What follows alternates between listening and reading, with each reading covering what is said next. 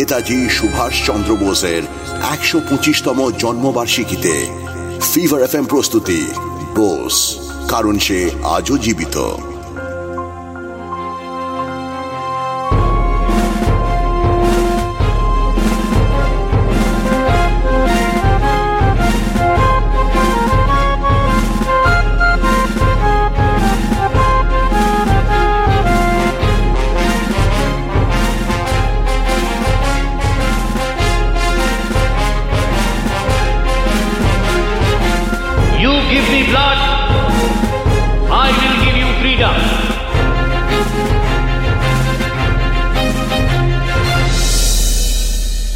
কাজের সূত্রে অনেক ইয়াং ছেলে মেয়েদের সঙ্গে দেখা সাক্ষাৎ হয়, বন্ধুত্ব হয়।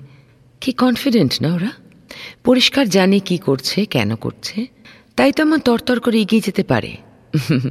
ভাবছেন সুভাষের গল্প বলতে গিয়ে খামোখা এত অন্য কথা বলছি কেন, তাই তো?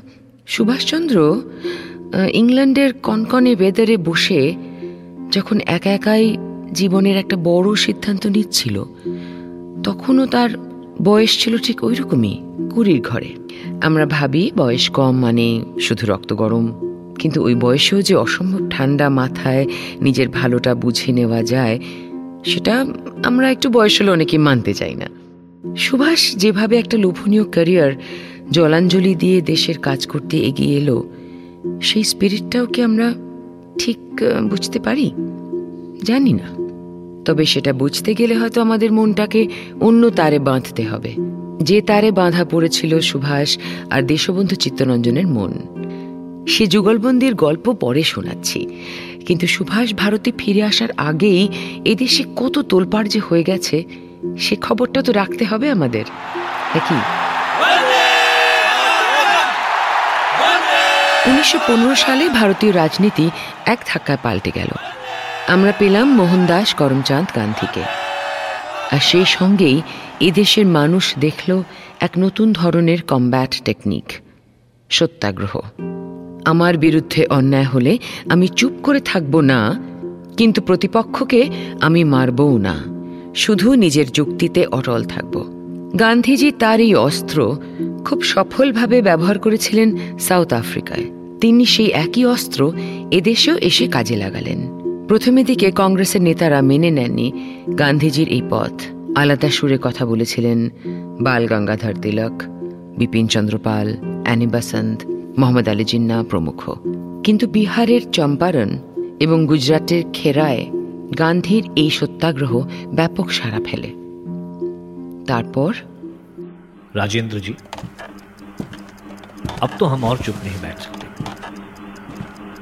कुछ तो करना ही पड़ेगा। जवाहर कुछ से काम नहीं चलेगा। हमें बहुत सोच समझ कर अगला कदम लेना होगा। हाँ वो तो ठीक कह रहे हैं आप मगर मगर मुझे अभी भी समझ नहीं आ रहा है कि ये ब्रिटिश ऐसा कर कैसे सकते हैं।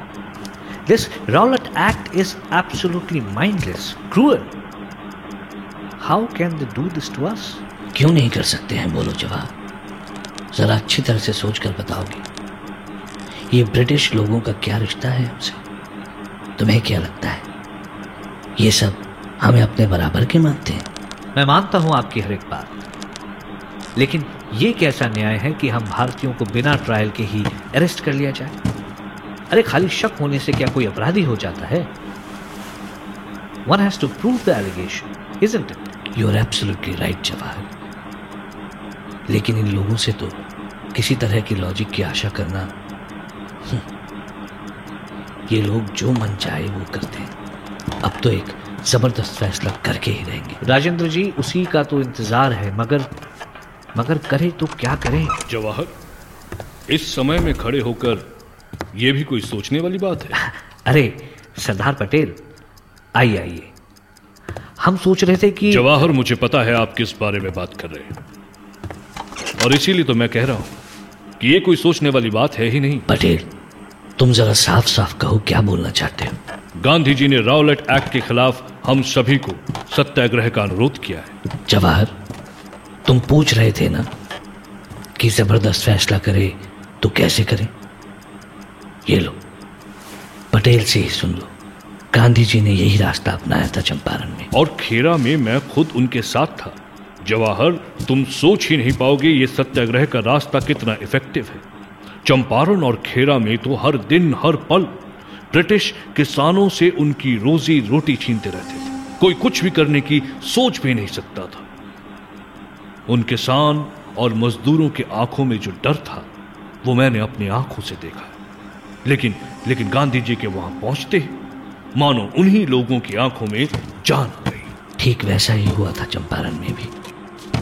जो लोग दो दिन पहले ब्रिटिश लाठी और बंदूक से डरकर थरथराते थे वही लोग गांधी जी के बुलावे पर घर बार सब छोड़ छाड़ कर आंदोलन में शामिल हो गए और बिना ब्रिटिश लाठी के परवाह करते हुए बिल्कुल और इसीलिए तो कहता हूं कि इस इंसान में कुछ तो है जो हम सबको उनकी तरफ और उनके विचारों की तरफ खींचते ले जाती है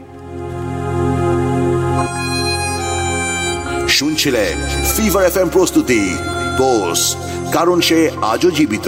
অভিনয়ে প্রয়াত সৌমিত্র চট্টোপাধ্যায়, ঋত্বিক চক্রবর্তী শিলাজিৎ মজুমদার, রজতাভ দত্ত, বিশ্বজিৎ চক্রবর্তী আর নারেশনে রূপা গাঙ্গুলি। আপনি শুনছেন এইচ টি স্মার্ট কাস্ট আর এটি ফিভার এফ এম এর প্রোডাকশন স্মার্ট কাস্ট